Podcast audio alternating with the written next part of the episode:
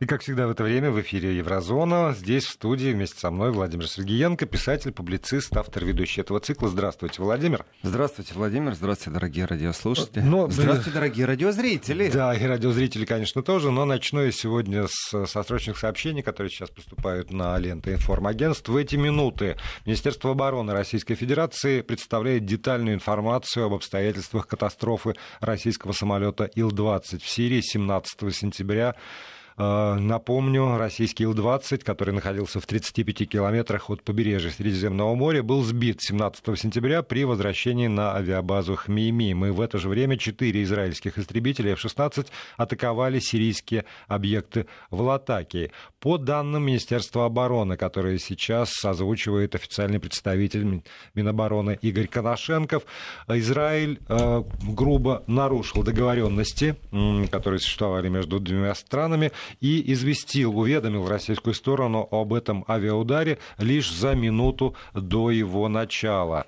А, да. своевременно не предупредив о нанесении ударов по Сирии. Отдельно подчеркивается, что э, данные действия являются прямым нарушением российско-израильских договоренностей 2015 года по предотвращению инцидентов между нашими вооруженными силами на сирийском направлении, достигнутых в рамках деятельности совместной рабочей группы. Это слова Игоря Коношенкова, которые только что вот прозвучали на брифинге. Либо израильские военные допустили преступную халатность, либо действовали непрофессионально, в результате чего был сбит российский Ил-20. Я буду возвращаться к э, тем э, данным, которые приводит Игорь Коношенков. Вот еще одна подробность. Израильские F-16 ушли из зоны дежурства только через 10 минут после того, как им рассказали о сбитом Ил-20.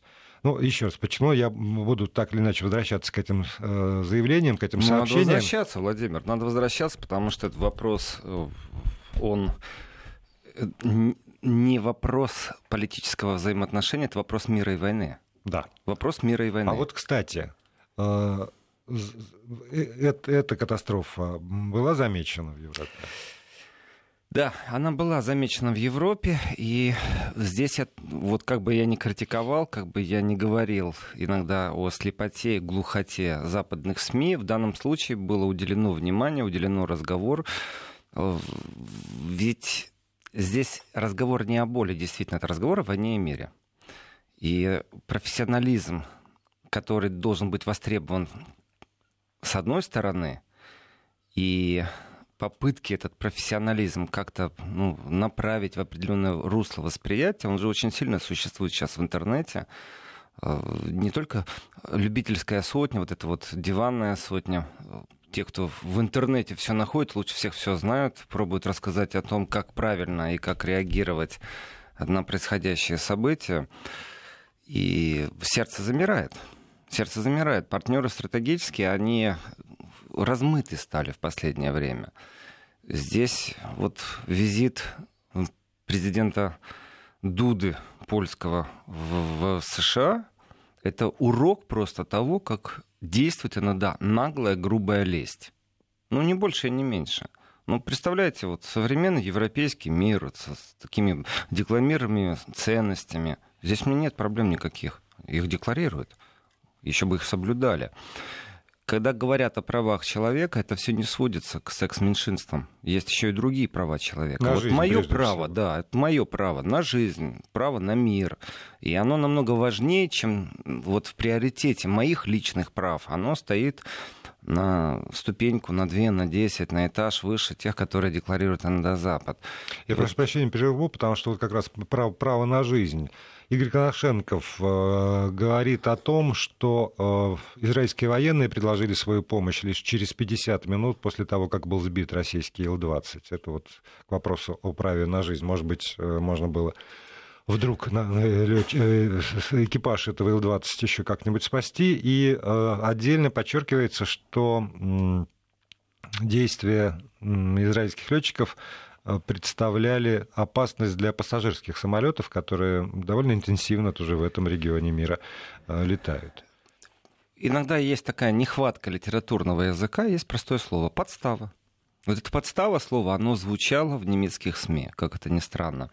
Могли бы говорить о чем угодно, могли бы говорить как угодно, но слово подстава звучало, что есть вот с высокой долей вероятности, мы все знаем уже это выражение из Великобритании, с высокой долей вероятности, э, что произошла подстава. Еще одна, две цитаты. Россия уведомляла Израиль о работе своей авиации в Сирии в 12 раз чаще, чем Израиль Россию, и Российская Федерация ни разу не применяла средства ПВО в Сирии, хотя из-за действий Израиля возникали моменты, создающие потенциальную угрозу. Это, напомню, э, слова, э, которые сейчас в ходе брифинга говорит Игорь Коношенков, официальный представитель Министерства обороны Российской Федерации, детально рассказывая все обстоятельства катастрофы Сил-20. Не только граждане России ждут а, ответ Министерства обороны, правительства России, это ждет вся планета. Европа, конечно же, очень заинтересована в мире, но, к сожалению, она редко что делает для того, чтобы этот мир был ну, так вот, декларируем определенные права и занимаемся определенными правами. А на самом-то деле что сделали? Вот прямой вопрос, прямая претензия. А что вы сделали? А что вы можете сделать?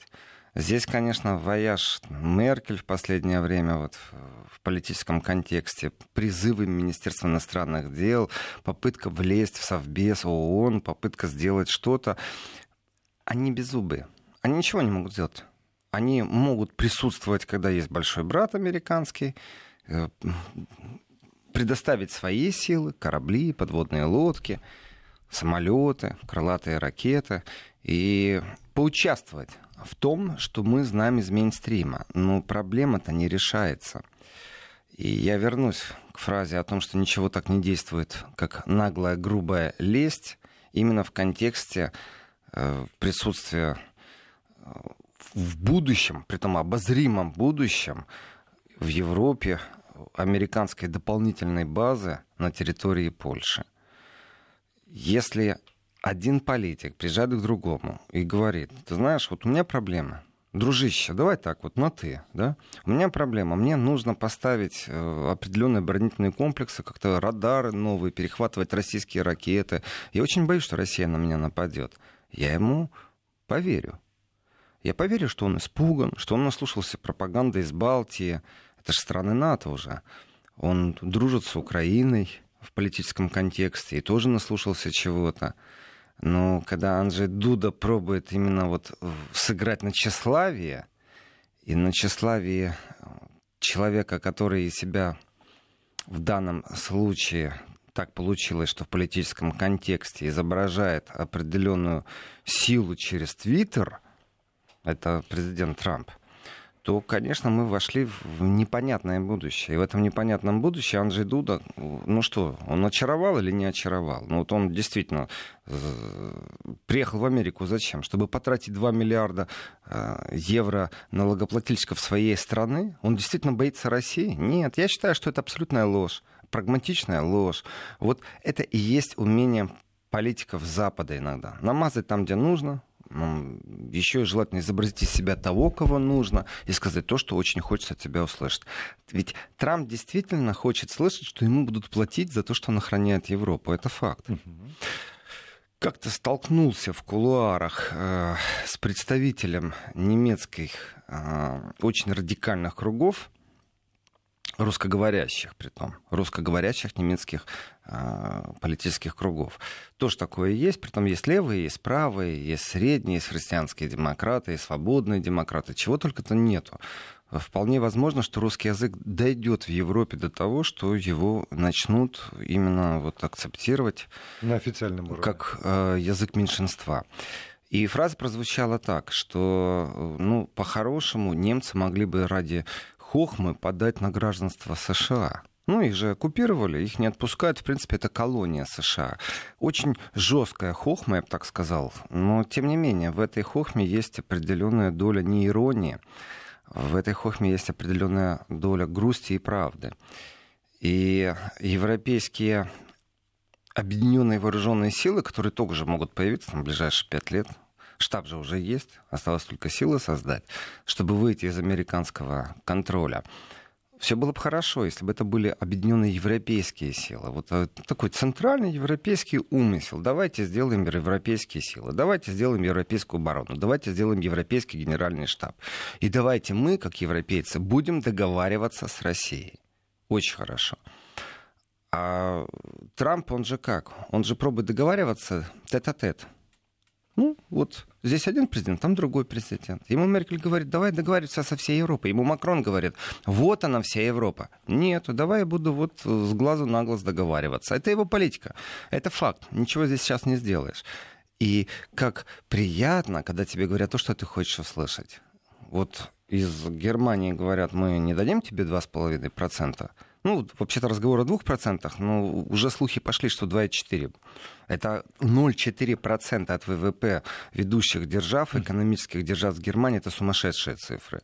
Я вас прерву. У нас есть возможность дать э, полную э, запись э, брифинга, который в Министерстве обороны провел официальный представитель Минобороны Игорь Коношенков. Посвящено, посвящен этот брифинг катастрофе Ил-20 и взаимоотношениям военных России и Израиля. Продолжаем программу «Еврозона». Владимир Сергеенко, писатель, публицист, автор ведущий этого цикла здесь, в студии. Я напомню, если вы хотите не только э, слышать, но и смотреть, есть возможность в приложении Вести ФМ эм и на сайте радиовести.ру. Если по ходу этого разговора у вас возникают какие-то вопросы или э, предложения тем, то 8 903 170 6363 в WhatsApp и Viber и 5533, короткий номер для смс-сообщений. Слово «Вести» в, смс-ках ставьте в начале начале текста, чтобы э, пришло именно в нашу студию. Но мы остановились на, на вопросах мира и войны, вот, вот так вот сегодня задействованы. Война и мир. Да. Мир и, и война. И для меня абсолютная загадка. Э, ну, то есть это... Да, Владимир, я, да, я да. внимаю. Не, не, не, то, не то, чтобы я совсем не понимаю действия политиков, но, правда, иногда оторопь берет. Зачем э, нагнетать? Итак, мир, в общем, в, общ... в очень шатком состоянии находится. Зачем э, нужно еще больше нагнетать для того, чтобы подвигать вот эту вот стрелку часов э, к катастрофе? Есть часы, о которых вы сейчас упомянули, часы мира, э, и где измеряется накал взаимоотношений между сверхдержавами в том числе. И есть политики, которые действительно ну, такие популисты. Но не в том контексте, в котором там правые консервативные силы Европы э, все время пробуют оскорбить их, как-то вставить их в эти рамки популистов, а именно вот популисты совсем в другом, негативном контексте. Они действуют не на свой электорат, не на своего избирателя. Они действуют непосредственно на какого-то внешнего дозатора, внешнего спонсора. И эти политики, которые действуют на внешнего спонсора, они же не находятся в старой, богатой, э, закостенелой в своем либерализме Европе. Они находятся вот, в тех странах, которые не так давно появились на картах. И здесь один другому подпевает, нагнетает атмосферу, а дальше вот прямо надо такое ощущение, что не входит в раж, определенный раж. Я пойму президента маленькой какой-нибудь э, карликовой страны, который пробует для своего народа получить дополнительное финансирование. Я его пойму прагматично. Угу. Не в том смысле, что я симпатизирую. Не, ну по-человечески я понятно, его... да. Денег да, хочется понимаю, вот финансово, экономически человек придумал определенную политику. На этой политике он может заработать деньги. Ну, давайте так. Самый дешевый лес, так у вас нет леса. Ну, что еще? Самая дешевая резина, так у вас нет резины. Самое дешевое электричество, у вас нет электричества. Самый дешевый газ, у вас нету газа. Что у вас есть? У вас ничего нет у вас интеллектуалы разбежались из вашей страны. Да, страны Балтии, я обращаюсь к вам. И в этом отношении вдруг появляется модель. А давайте-ка мы так сильно испугаемся, что на этом попробуем заработать деньги. Ну, давайте так, по-честному, гениально. Ну вот правда гениально. И не по-человечески, а именно вот как, ну не знаю, как какая-то финансовая жилка, как спекулянты, я пойму, которые пробуют деньги заработать, как биржевого маклера я попробую понять. Даже не попробую, я понимаю. Но я не понимаю, вот действительно, я не понимаю, я отказываюсь понимать. У меня нет никакого логического объяснения поведению э, Анджея Дуды. Польша все-таки страна, которая могла бы тоже кассировать деньги на этом. Нет. Все-таки президент Польши предложил, что он будет еще и платить. Платить за то, что американцы к нему войдут. Вот эта вот наглая грубая лесть, которую попробовал в политическом контексте э, инвестировать, я бы так сказал, в свою страну Анджей Дуда, является очень дурным тоном. Очень ну, своевременно. Но это совершенно очевидный шаг. Первый друг. Первый друг в Европе, проводник э, там, американской политики в Европе на фоне, а вот это интересно. На фоне Кстати, изменившихся а вот это, а вот это отношений очень Германии, Франции там, э, и ухода Британии, мы самые, самые проамериканские. Все через нас. Вот Европа в том виде, в котором она есть экономически, она является абсолютно не партнером стратегическим. Вот эти вот такие общие принятые обнимашки э, в, в оборонительном контексте, они хороши. Но все же видят, все-таки информационная война между Европой и США тоже есть. И торговая война, она, кстати, опередила информационную войну. Когда начали вдруг ни с того ни с сего рассказывать о том, что Трамп чуть ли не ставленник Кремля, то уже было понятно, никакого довольства, никакого хорошего тона не будет в отношении Трампа. Ну как можно хвалить кого-то, кого Кремль избрал? Ну даже если это президент США. Смешно, правда? Но во всех этих контекстах есть еще и подтексты. Ведь зарабатывать деньги для своей страны, чтобы налогоплательщикам было лучше, это нормально. Кто-то продает оружие, кто-то продает газ и нефть, кто-то ничего не продает, но подсасывает вот эту большую кормушку. И большая кормушка, ну, очень просто. Вот место здесь поставьте, пожалуйста, танки. Э, а вот здесь вот место поставьте, пожалуйста, самолеты. А вот здесь вот место поставьте гаубицы. А вот здесь вот место просто кого-нибудь поставьте, разместите каких-нибудь пару сотен своих дивизий, там, ну, батальонов. Вот кого сможете, того и поставьте. Но за каждый квадратный метр мы бы хотели получать деньги. Ну, давайте так, страны Балтии. Что они имеют сегодня на экспорт, кроме антироссийской риторики? И продолжаем программу Еврозона. Владимир Сергеенко здесь в студии. Но вот одно только замечание по этому поводу. Ко мне? А, Или к странам Балтии? К странам Балтии, скорее. К странам Балтии, может быть, даже к президенту Дуде. Потому что если еще э, несколько лет назад а, подобная политика, безусловно, приводила к поступлению денег, то сегодня, когда Трамп говорит, надо, Европе говорит, надо, Денег мы, мы его защищаем, ну, да. это надо оплачивать он обращается к странам Ближнего Востока по поводу ОПЕК, где прямым э, просто текстом говорит, «Э, вы не были бы в безопасности долго без нас, немедленно снести цены на нефть. Он, он хочет, чтобы ему платили за обеспечение безопасности. И вот в этом смысле большая проблема. В этом смысле неизвестно, придут ли деньги или еще больше денег уйдет. Здесь огромная проблема. Дело в том, что те либеральные ценности, которые в последние годы очень усиленно были имплантированы как достижение цивилизации, э, на примере США, на примере Трампа сейчас дают определенный сбой. Есть диктатура. Это определенный феодализм. Это неофеодализм, в котором есть вассалы. И вот эти вассалы, они либо отрабатывают, либо у них забирают какие-то права. Вот это политика, которую выстраивает Трамп. Но с ним можно договориться, между прочим. Если ему предложить хорошую сделку, кто бы мне что ни говорил, я надеюсь, что в Твиттере мы увидим такое сообщение. О, три восклицательных знака. Я сегодня сделал это. И еще три восклицательных знака. А потом никто не поймет, о чем он говорит. Представьте себе такой большой-большой-большой северный поток, только вот он как-то должен так уткнуться где-нибудь возле Нью-Йорка. Я думаю, начнется такие хвалебные оды, такое вот информационное пространство так изменится в этом направлении, Россия вдруг станет самым великим другом, все будет хорошо, нужно покупать газ, вот мы с Россией. Но, к сожалению, американца, Трампа, президента, человека, который ввел новый регламент для политических отношений, труба-то идет в Европу. Это там будет энергоноситель подешевле. Это там сейчас будет ноу-хау. Это там сейчас будет конкуренция американским товарам. Китай не имеет этих ноу-хау. Китай технологически опаздывает немного. Они промышленно сильны, они экономически сильны во многих местах. Но они так догоняют. это тоже вопрос это, ближайших это, 20-25 лет. Об этом все время говорится. Насколько Китай сможет догнать технологически. Ведь не просто так Siemens свои поезда в Китае охраняет двумя эшелонами окрана. Они вот ночью охраняют, одни днем охраняют. Так просто не войти, не сфотографировать даже поезд, который Siemens там в Китае строит. Но Америка сделала такую сильнейшую сейчас ошибку, очень сильнейшую ошибку. Она заставила европейцев разбираться между собой. Кто лучше, кто ближе к Америке.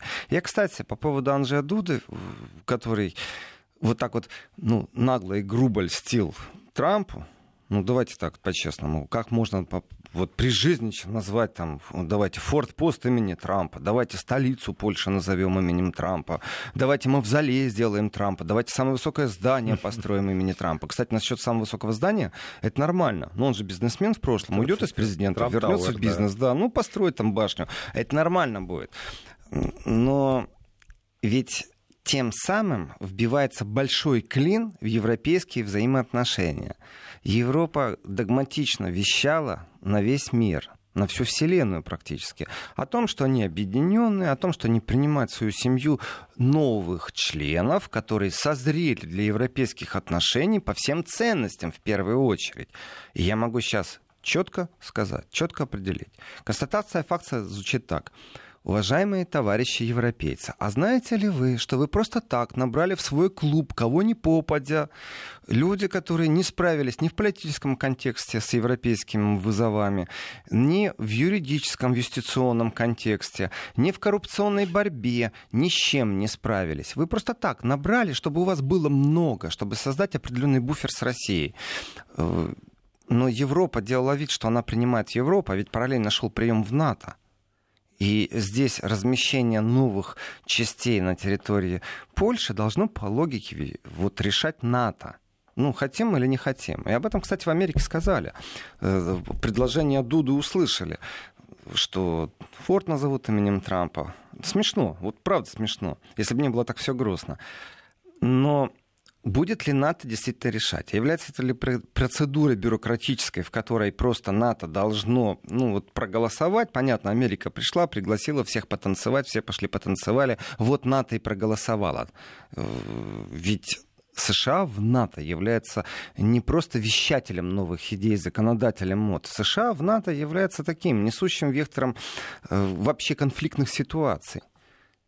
Если бы они могли, они бы втянули всю Европу в войну в Сирии, на Ближнем Востоке, в Ливии, в Ираке. Они втянули, у них не получается иногда. Иногда европейцы в отношении нажимают на тормоза. И вот теперь оказывается, Макрона, это президент европейского государства, которого принимали в обнимку с почестями, с почетным караулом, демонстративно принимали так, попробовал обогнать Анджи Дуда, Польша решила, что она действительно может стать таким американским форпостом. И Польша же не говорит про базу НАТО, она говорит про базу она США. про американскую да, базу говорит. Это разные вещи. Но во всем этом, вот действительно, я, я немного шокирован.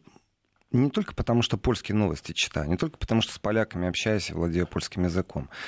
Мне информационно непонятно, с чего вдруг решил президент Польши заплатить американам какую-то такую дань. Притом это не маленькие деньги, и они же не одноразовые будут. Это будет ежегодный взнос. За что? Вы действительно боитесь? Вы боитесь, что на вас Россия нападет? Вы хотите отобрать у стран Балтии вот эту риторику? Ну, они уже вроде бы как испугались настолько сильно и на этом заработали. Я думаю, что э, может, дилетантский несколько взгляд, но, тем не менее, мне кажется, Польша э, оттаптывает э, свою поляну очень мощно в Евросоюзе в противовес всем остальным. И если, скажем, вот избрание э, Туска на пост генерального секретаря Евросоюза, это была такая демонстрация того, что Польша абсолютно действительно разделила европейские ценности, абсолютно готова. Польша... Засланный казачок, вот что получается у нас. Ну, они... Ну, только не европейские, они, абсолютно не европейские. Они с Дудой не, не дружат. И, правда, вот это, Туск как олицетворение принятия Польши европейской солидарности в качестве главной ценности. А в это время внутри страны творится совершенно иное, и э, Польша сегодня, ее политическое руководство, ей как раз э, нужен э, противовес против, назовем это так, диктата Брюсселя. В этом есть определенная логика, а Владимир, здесь... есть определенная логика. Диктат Не Брюсселя... Россия здесь. Россия... Хороший, хороший повод. Россия, Россия, она не просто здесь, она везде. Вот Россия, она везде. Куда вы не посмотрите на этой планете, Россия есть везде. И в Антарктиде, и в космосе, везде есть Россия. И технологически, и э, как гарант мира. Это абсолютно новая модель. Россия гарант мира. Факт. Никак с этим фактом справиться нельзя, никакой пропаганде западной. И я согласен, что есть э, диктатура Брюсселя, есть вертикаль Брюсселя. Диктатура это сильное, конечно, слово такое. Ну, ну, ну раз, это размазал я сейчас. А, а скажите, прям, что вот. в польской прессе звучит? Что? Именно так, диктатура Брюсселя. В, в, в самой, вот в самой край, я крайней польской... Я дипломатично пробовал бы сказать вертикаль Брюсселя. Вот вертикаль Брюсселя, которую Макрон выстраивает. И Польше, конечно, нужны плечи. Большие, широкие плечи. И в этом отношении кто может эти плечи предоставить? Ну, хотя бы на прокат, хотя бы на 2-3 года, хотя бы на 10 лет. Дополнительное размещение американских войск на территории Республики Польша – Жечи Посполитой, э, ну, как бы гарантию мира в Европу не принесет. Накал страстей будет, конечно. Конечно, будет. Россия не может все время делать вид, что она ничего не видит, что она спит. Ну, не может, она уже давно вышла из спячки. Все, уже прошли те времена, когда Россия могла разрешить, чтобы с ней разговаривали так высокомерно немного, так поучительски. Все, закончился разговор. Закончился он в тот момент, когда ввели санкции. Вот первые санкции вот в этот же момент стали заканчиваться поучительные нотки. Экономически Россию не поставили на колени. Осталась теперь э, одна единственная возможность. А может, напугать можно? Вот это, вот это и есть риторика и восприятие Дуды. Давайте Россию напугаем размещением американских войск. И что, Россия куда-то убежит? На Марс она убежит или что? На Венеру она убежит? Нет, Россия останется там, где она есть, с теми ресурсами, которыми есть, с народом, который есть в России. И демонстрация вот такого понебратского отношения, оно даже полякам неприятно. Mm-hmm. Я услышал отголоски, в которых раскритиковали президента Польши не просто на уровне, как нам стыдно за президента, а как нам стыдно за поляка. Вот это новое было. Он не поляк. Вот это абсолютно новая нотка была, когда я услышал, он не, не ну, поляк. Польское общество расколото как, как давно не было расколото. Оно расколото, но все равно вот есть базовые камни, на которых оно стоит. Я не знаю ни одного поляка, который сказал, давайте нападем на Россию. Вы знаете, вот в странах Балтии есть такие которые говорят, надо на них напасть, они такие, ух, такие воины, у них все так хорошо получится. А в Польше нет. В Польше говорят, мы не хотим войны с Россией. Да, там все что угодно может быть. Мы можем о прошлом дискутировать, спорить очень горячо, иногда так, что разговор обрывается. Но в будущем Польша не является страной, которая в своей доктрине хотела бы войну с Россией. Не является. И куда втягивает Анджей Дуда Польшу? Куда? Вот зачем? Вот этот вопрос «зачем?» он появился вообще-то в европейском контексте. Здесь большая проблема будет у Польши. Она выходит из того консервативного объединения, которое есть сейчас из той южной, скажем, линии, объединяющей консерваторов, и именно вот как ну, слово подстилка не очень уместно, конечно, но тем не менее Мне я вот не стесняюсь вот, сказать. Вот, вот, Анджей Дуда сейчас... Ну, диктатура, ну... значит, это не дипломатично, а подстилка очень дипломатично. Могу себе позволить сказать, что вот такая откровенная грубая лесть из уст президента, из уст первого человека, она не продуктивна ни для народа, ни для экономики страны. И если действительно кто-то так сильно боится России, то ну, не поможет дополнительная бригада, за которую вы будете 2 миллиарда. Я не понимаю, почему он хочет эти деньги заплатить США. Люди пробуют избавиться. Ну, давайте так, если бы он в НАТО внес бы эти деньги, ну, я бы еще понял. Но он же пробует напрямую заплатить США. Ну, узнаем после небольшой паузы. Сейчас прервемся. Владимир Сергеенко продолжит после выпуска новостей.